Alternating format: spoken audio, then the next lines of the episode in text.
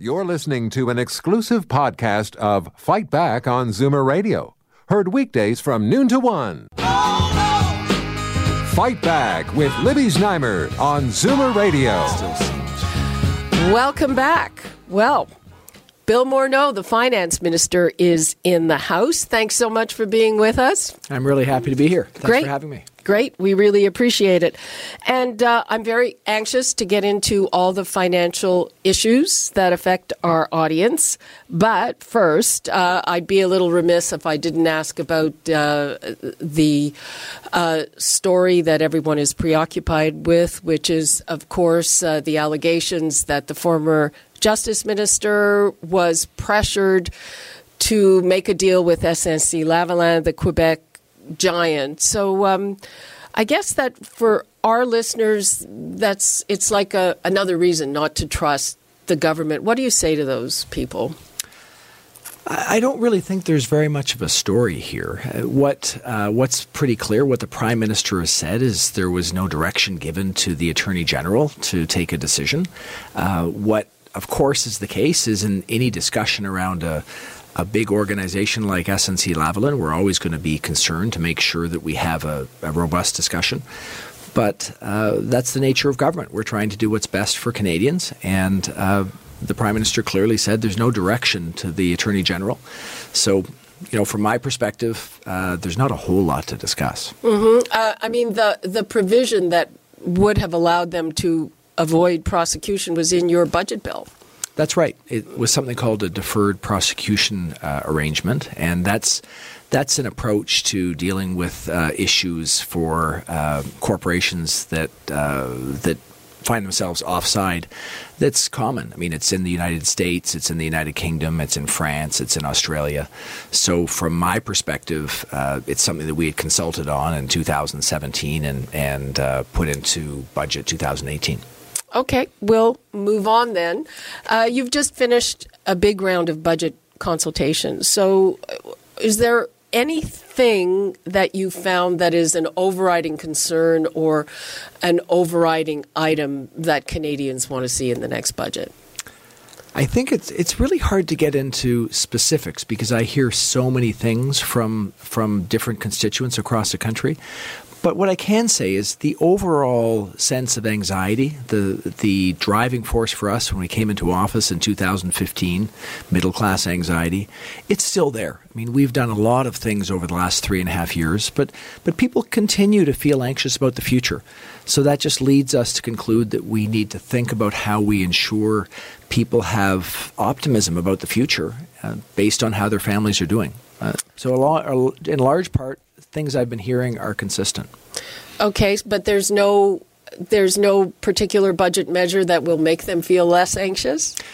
Well, of course there will be, and so uh, yeah, I'm for sure not going to uh, Yeah, go through the no. budget line by line today. Of course. But what I can tell you, no, big picture, uh, people they they're worried about the job market. They worry, even though we're in a record situation in terms of, of unemployment, people are anxious about the future. They want to know that they're resilient to deal with what's coming later.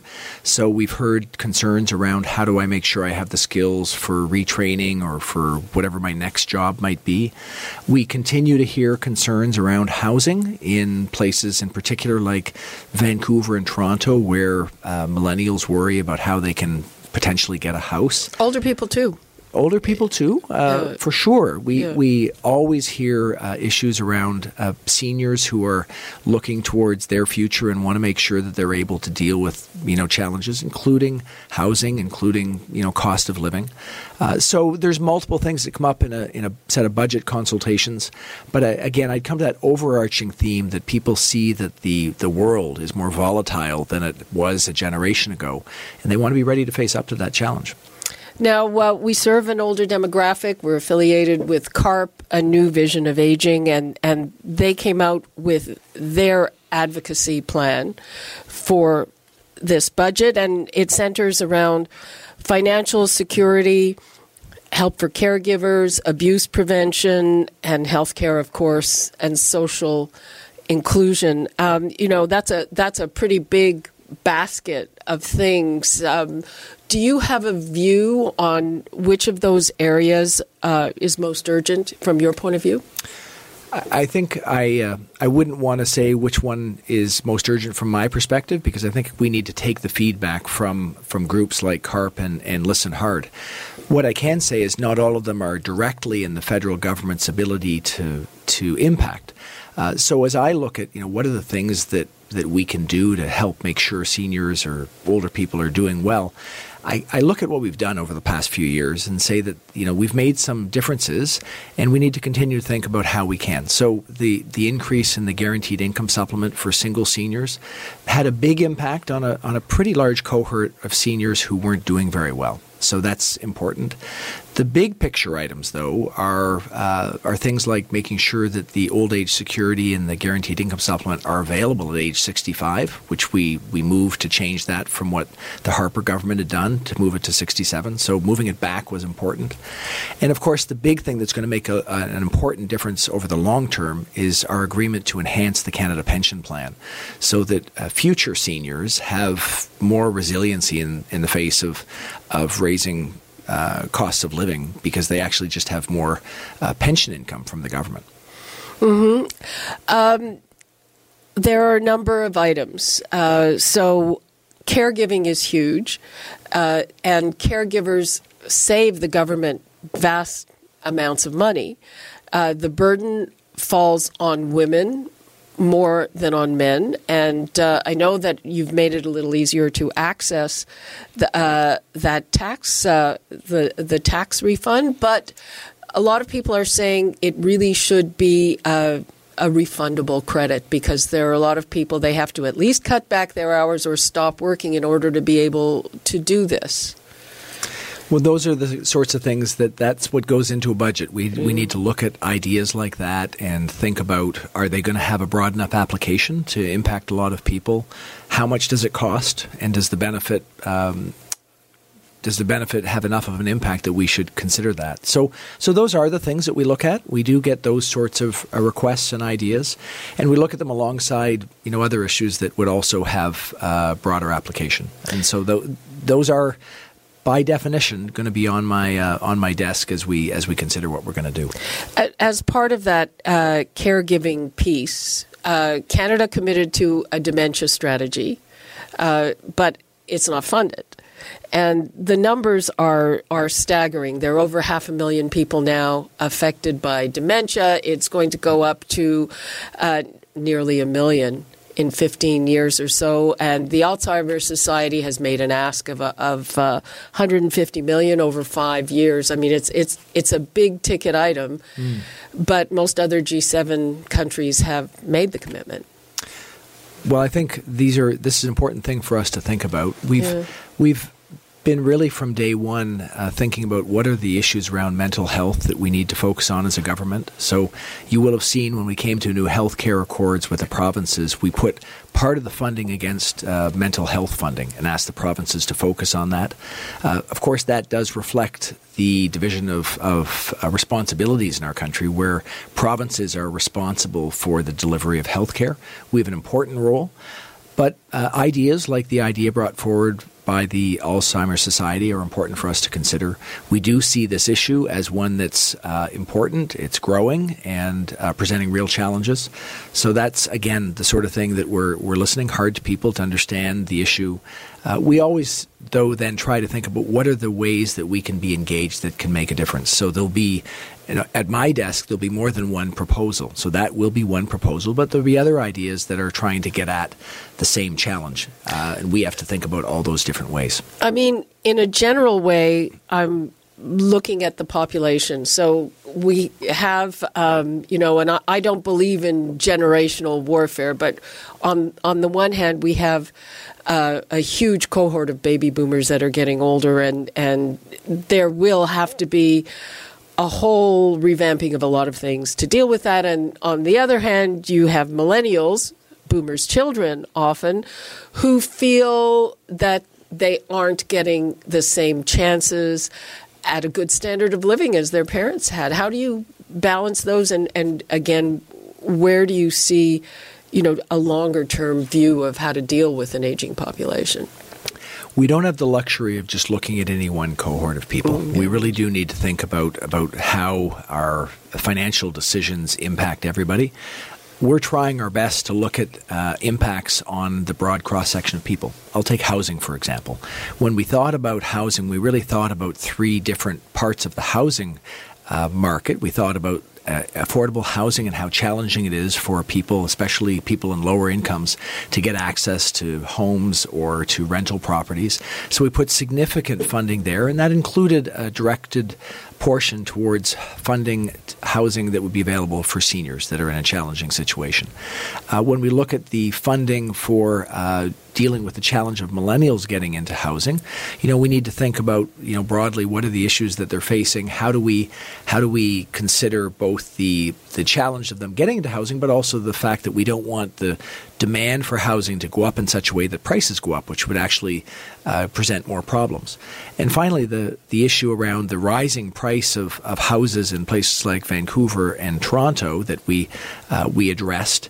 We're really thinking about how does the how does the market go in a direction that can present real problems for the stability of the housing market. That can impact people who already have homes who who want to make sure that their investment is protected. Many of whom would be, uh, you know, people that are at a at, at a later stage in their life. So so we have to look at it from all those different segments of society.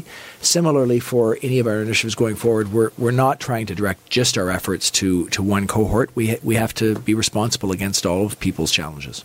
But um, in, just in terms of, uh, you know, an aging population versus the younger population, do you see that you have to sort of take care of one before the other? I think we need to do both. I, I, you know, the reason we very at the very front of our um, uh, mandate, we started with things that we knew were going to have a big impact on both. We, we that guaranteed income supplement that was important. It was right at the beginning of our mandate, as was the increase in the Canada Child Benefit. So those did address the guaranteed income supplement addressed single seniors. The Canada Child Benefit addressed families who are raising their kids. The Canada Pension Plan enhancement addressed, you know, people that are looking towards their retirement. So realistically, people that, that still had some more years of work in front of them. So those are, in a way, three different cohorts that we all uh, we recognize that those were all important groups of people, and we're trying to deal with all three. I, think that's the only way we can come at it. Um, it, this is a, a, question that I have. One of the things that is reported to be in the next budget is is some kind of pharmacare program or a commitment to a pharmacare program. So, so here's what I'm wondering about this. Uh, you put in a carbon tax, and you're seeing significant opposition from the provinces. It's going to be a major election issue. There's a big uh, court challenge. Uh, in terms of pharmacare, uh, Doug Ford here in Ontario has already said he doesn't think we can afford it. Is there a potential of that kind of conflict over something like pharmacare, and how would you deal with it? Well, I think you sort of address two separate issues in that question, yeah. and I would like to go with both of them. Sure. So, the first thing around putting a price on pollution. So, we've been pretty clear that we think nationally it's important that we have a price on pollution. We've already had that in place across the country in different parts of the country. When you look at what's gone on in Quebec over the last uh, number of years with their cap and trade system, or in British Columbia where they put a price on carbon, both those two provinces have done well economically. They've addressed our our carbon footprint in a way that's going to help our environment and, and do positive things over the long term. What we've said is we need to do that nationally.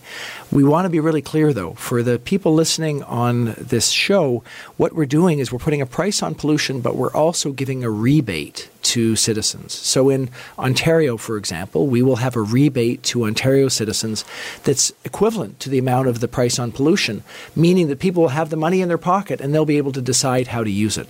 So it's it's important to recognize that we're doing that at the same time so people aren't impacted. The pharmacare approach, what we've said is there are two issues here. We need to think about the rising price of pharma- pharmaceutical products, and we need to think about the fact that we need to have everyone with access to pharmaceuticals. I don't think anybody believes that it's okay that some people don't have access or can't actually afford to fulfill their for the pharmaceuticals. And it ends up costing the healthcare system huge It's- amounts of money. it- it's worse. So we don't see uh, the issue in any way as uh, the same way as the Ontario government is seeing. We're saying we need to address both those issues. We've got an advisory committee that's going to present to us options on how we can move forward. And yes, to your question, we will inevitably need to have some negotiations with the provinces to make sure we get this right because this is going to be a shared uh, area of jurisdiction. So there is going to be um, some discussion of this. I hope in the budget. We haven't got a final report from the advisory committee yet, so we're still uh, working in that regard. Uh, but it will be an ongoing goal of our government to make sure we have universal access to pharmacare, and uh, that we think Canadians are absolutely on board with. I, I, I think. I mean, the only objections I've heard are the money, but uh, again, you know, with uh, you have a, a bunch of conservative premiers who are kind of lining up against the government, and things are becoming an election issue. I do think so. Yeah.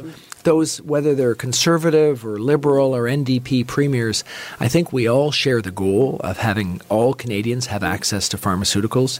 It's an important part of our healthcare system.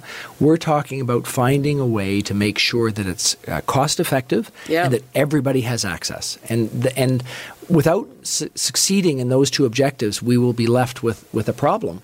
And I, I think that that's uh, that's not that's not acceptable to leave that on the table.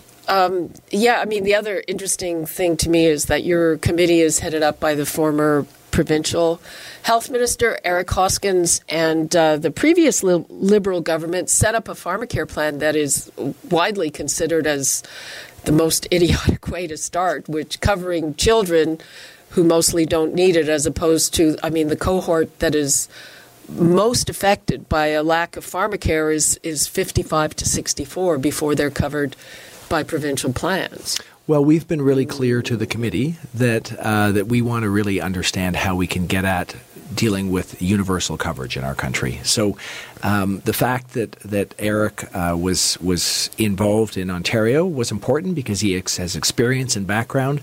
He's also got a committee with people from with expertise from across the country, people who have a strong understanding of how it's going to impact uh, all different groups of Canadians, both from a geographic standpoint as well as you know from an age and stage basis. So I'm looking forward to getting that report, and we're again we're going to work hard on delivering on those two objectives: cost effective and universal coverage. Yeah, and, and the other thing I wanted to ask about, I mean, you know, there's been lots of talk in about bulk buying and all of those things, but uh, how do you have a mechanism so it doesn't again become a provincial versus federal jurisdiction kind of issue that ends up costing taxpayers more money?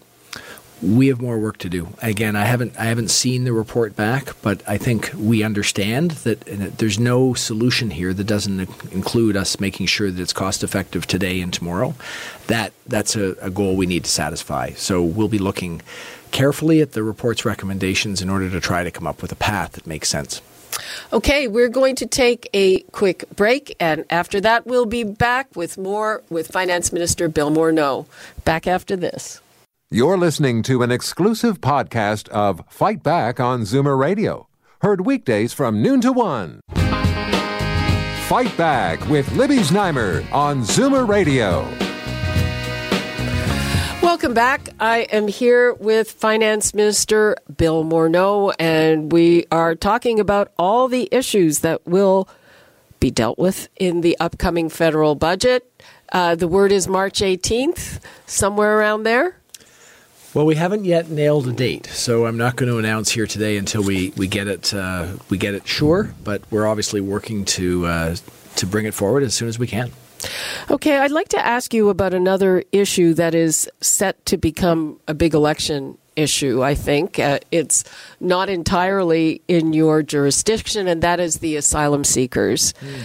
Uh, and uh, a lot of people are upset about that. Uh, largely because of the cost and the money it takes away from other priorities. Here in Toronto, $11 million was delivered. You've promised another $15 million. The mayor says that's a good start, but uh, Torontonians are going to be out another 45 million bucks, and we're not the only city that's complaining about that. So, where does that fit in the mix, and how does that take away from other things that might be on your to-do list?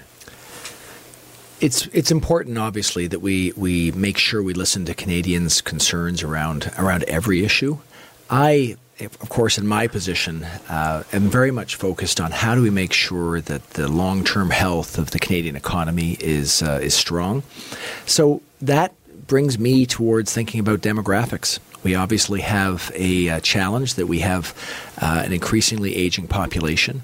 We need to make sure that we have not only the ability to uh, make sure everybody who's in Canada has a successful opportunity to get a job, but also that we bring in people from other countries. So I am focused on the importance of immigration and our successful ability to integrate Canadians into a, a very healthy economy. We're in a good situation in that regard. I mean, obviously, uh, with the very, very positive job situation in our country, I mean, we're at or near 40 year lows in terms of unemployment. Uh, we do need to think about, you know, making sure that we have an ability to continue to invite people to our country. The asylum issue, though, is, is a difficult one, and, and I'll acknowledge that it's it's a difficult one because we uh, we've obviously seen an increase in the number of people that are that are coming to this country seeking asylum. Our goal will be to address that properly, to make sure that there's the appropriate level of funding to deal with the issue, and also to continue to uh, inform people, especially people that are looking towards this path from other countries, that that's not uh, that's not the appropriate way to come to Canada. So we've we've had we've had some good impact on that. We've actually had people go to other parts of the world to say, no, if you're applying to come to Canada, you should apply through the immigration process, and that's that's the right way to do it.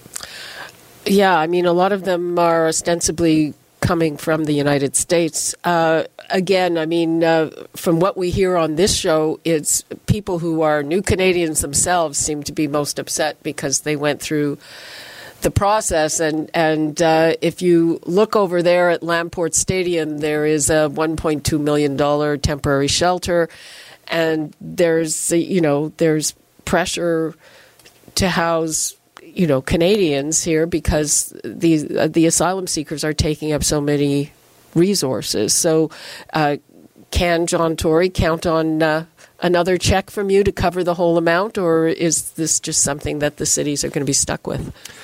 We've been really clear. We want to work together with uh, with people like Mayor Tory and uh, with the provinces to make sure that we deal with this in a collaborative way. I think we've made real progress. Uh, I do always want to put this in context. I mean, this is this is an issue. We don't want to diminish it in any way, but the broader issue is that we've been a country that's been extremely successful in welcoming immigrants and creating a society that you know, as I travel around the world, that's really a beacon of hope and how you can create a diverse and successful country. So we need to maintain that strength and deal with this issue uh, in, a, in an appropriate way. So we, we are working hard on that. We're working hard, and that includes you know, my office making sure that we have the appropriate funding to deal with this issue, both from a, uh, a border enforcement standpoint and from uh, you know dealing with the provinces and the cities to uh, address the short-term issues. I will say that uh, it's important to know that we are not uh, in any way uh, taking away from our longer term strategy of dealing with the real issues facing Canadians. So, we put in place a national housing strategy as an example that's a, an enormous strategy across the next decade to ensure we have enough affordable housing in the places where we have a real dearth of, of uh, supply. Uh, so we need to do more than one thing at the same time. That's always the challenge of government. Have you costed out what this whole situation may cost Canada as a whole in the next few years? We are, are uh, of course, always looking carefully at, at the costs and implications of of, uh, of our immigration system broadly. So yes, there's work being done in that regard. Any number for us? Well, uh, what what I can say is the the big numbers are much more about how we make sure we have an immigration system that works, that we integrate people properly. That's where the biggest expenses are. We need to make sure we fund that properly. But I don't have any specific numbers in this area. I can say that we continue to work with the Quebec and the Ontario governments as well as the cities uh, to ensure that we uh, we manage it appropriately.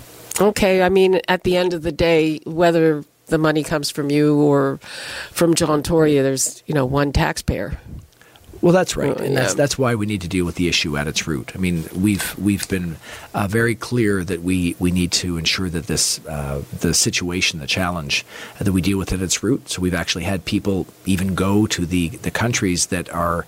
Uh, the the countries where people are coming from to say, you know, look, the, there's an appropriate way to apply for immigration in Canada, and an inappropriate way. So we're we are working to make sure that we deal with the root causes as well as the uh, as the impacts of the challenge. Okay, let's move on to uh, the deficit. Uh, campaign promise was that it the budget would be balanced by the end of the mandate, which is happening soon. And the federal finance department says the date is now 2040, 2041. Well, let me just address what you just said. So that that uh, that is really just a mathematical equation that the department comes out with each December. Uh, what what we're really doing, and we're, we've been really clear on this, is we've we've said right from day one we want to invest in Canadians. We think that the kinds of investments and the increase in the guaranteed income supplement or in, in child benefits were really important for Canadians to deal with the anxieties they see in, in raising their family or dealing with uh, their challenge as they as they get older. Those investments are going to continue. Our issue is making sure that we reduce the deficit each year and that we reduce the amount of debt overall each year. And that's what we're that's exactly what we're doing. So I, I acknowledge that we we uh, when we went into election, we were in a situation where there was a rapidly changing environment. You'll recall that uh, oil prices were plummeting at that stage. Uh, so the challenge was actually bigger than we thought. The impact of what we've done important to remember we had a high unemployment rate at that time 7.1% we've brought it down significantly. We had uh, technical recession. We've actually had really strong growth. And we've been able to do that while moving the deficit as a function of the economy and the debt as a function of the economy down each year. But much higher than you said it would be. well, but it's moving in the right direction. So, really, the question, and this is the, the important question, is do you take the approach that some are advocating and, and immediately balance the budget uh, using austerity and cuts to get there? Or you do it in a gradual and balanced way that allows you to keep investing in Canadians, keep helping seniors to be uh, successful, keep helping families to be successful, but manage it down over time? And that's what we're achieving. Our view is that investing in Canadians is the right way to go, ensuring our economy stays healthy is the right approach, and not to take the dramatic approach with cuts and austerity to get us there in a, a really rapid fashion. We think that would put us exactly back where we were in 2015 when we came into office, where we had higher levels of unemployment and we had lower growth. So, taking a balanced and measured approach to this, we think is is the right way to go. And uh, that's a path that I think uh, Canadians will have the opportunity to look at in the course of the next election. Do you take a balanced and, and careful approach to continuing to invest in Canadians, or do you go for austerity and cuts with the inevitable ramifications of those decisions? There are private sector economists, major ones, who say that the size of the deficit and the debt uh, would put us behind the eight ball trying to deal with a major recession.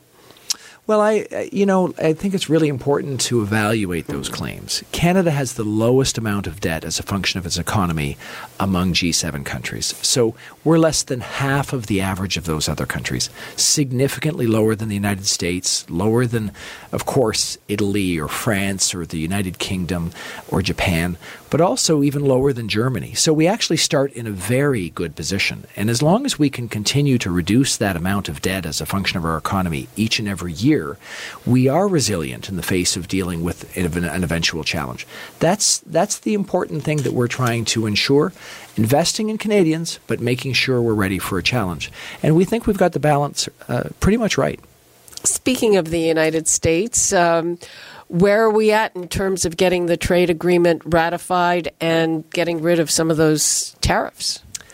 It's an important question. Uh, I, have got to say that I think that the the conclusion we got to to get to a new NAFTA last fall was one of the really important milestones. Uh, so the work that, that all of us did together, but led by uh, Chrystia Freeland and the Prime Minister to get to that new agreement was really important. Uh, we do see that there's still some unfinished business. We do need to get at these uh, tariffs on steel and aluminum. I will tell you that we're all working on that. I've been working on it directly, as has my colleague Chrystia Freeland.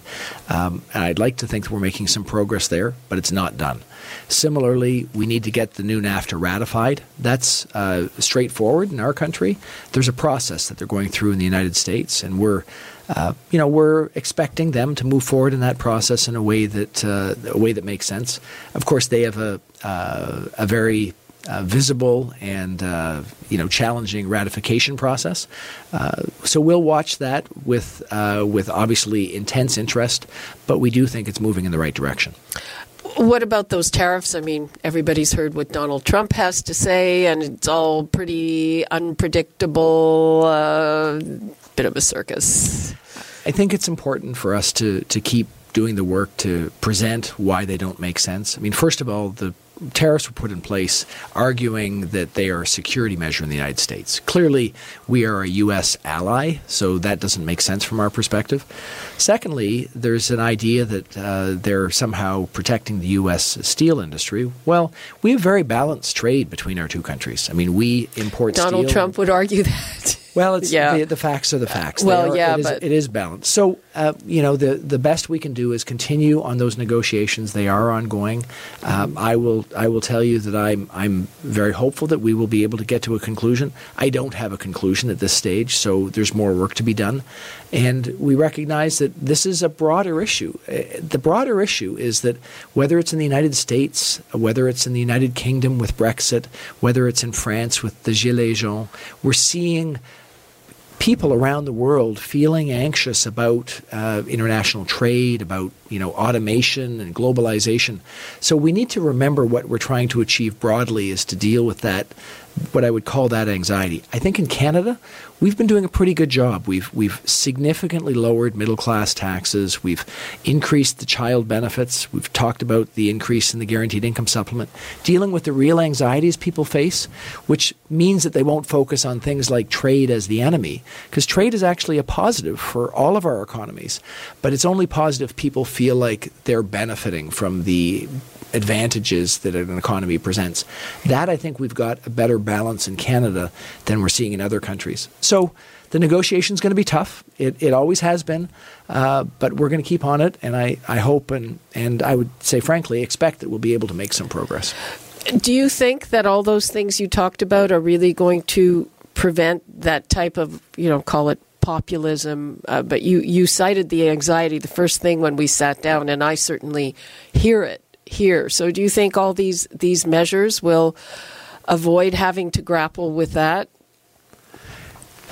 The the only thing that we can do is to continue with our approach, which is to deal with the issues and challenges people are facing. So you asked, you know, what are measures in our budget that we need to think about? We need to think about how are people feeling against their their job challenges. You know, are, are young people getting the kind of work experience as they go through university so they feel confident? Are people, while they're working, do they have the opportunity to prepare themselves for the new skills required in their job or, or the new skills required in the next job? So we need to deal head on with the issues and not create a, you know, not say that, that, we're blaming someone else. We need to take it on ourselves. So, do I think we can make an impact? Absolutely. Have we made an impact? We've seen consumer and business confidence increase over the last few years because we've actually helped families to be better off. And you know the metrics are important. So the the average family with two parents and two children in 2019 will be $2,000 better off versus where they were in 2015 that's really important. It, it, gives people more capacity to deal with the challenges that they face. Those things we need to keep thinking about how we help people to feel better, and it'll be a it'll be a day by day, week by week, month by month, year by year challenge to give people that optimism so they'll keep investing in themselves and their future. That's that's our approach. We think it's working. Uh, we don't think that the alternative approach of you know creating a scapegoat around trade or or immigration is the right approach. That excuse me, that average family. I'm not sure that's the average family anymore, but um, I think in general, people are expecting, given that this is an election year, they're expecting uh, a lot of goodies in the budget. Is that is is that what we should be expecting? My uh, job, of course, is complicated by the fact that uh, you've asked me earlier about you know making sure we have fiscal responsibility, and uh, about the you know the proposals from various groups that I get. So we do need to balance those two things off. There will be things that we're trying to achieve. We do want to make sure that people feel optimistic about the future. So there will be some thinking about that, some long term direction that helps people to see where we're going. At the same time, we'll be uh, working to r- remain fiscally responsible. So balancing those priorities is is always the uh, the difficult and important part in a budget. Um, and and then there'll be the specific issues that we think we need to address. Uh, so, uh, not ready to announce the budget quite yet, but I can assure you that we'll be thinking about all those things. Okay, Finance Minister Bill Morneau, thank you so much for being with us. Thanks very much. Appreciate Happy it. You're listening to an exclusive podcast of Fight Back on Zoomer Radio, heard weekdays from noon to one.